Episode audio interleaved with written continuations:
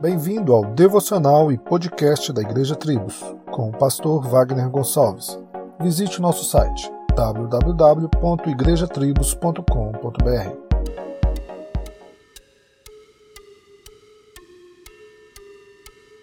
Em Doxologia de Cada Dia, nos é dito que algo muito esquecido entre os cristãos é que a vida cristã, para ser frutífera em qualquer aspecto, necessita de parceria.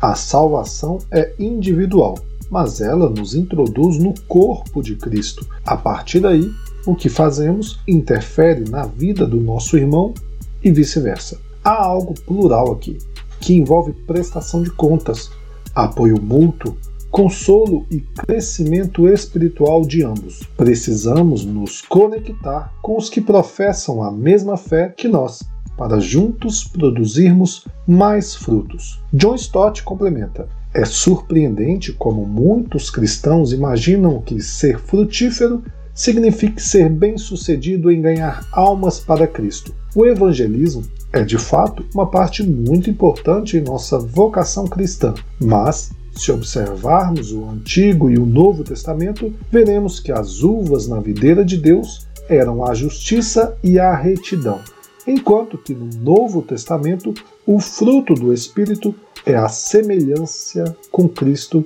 conforme Colossenses 1,10. Para que possais andar dignamente diante do Senhor, agradando-lhe em tudo, frutificando em toda boa obra e crescendo no conhecimento de Deus. Solos Cristos, dele, por ele e para ele.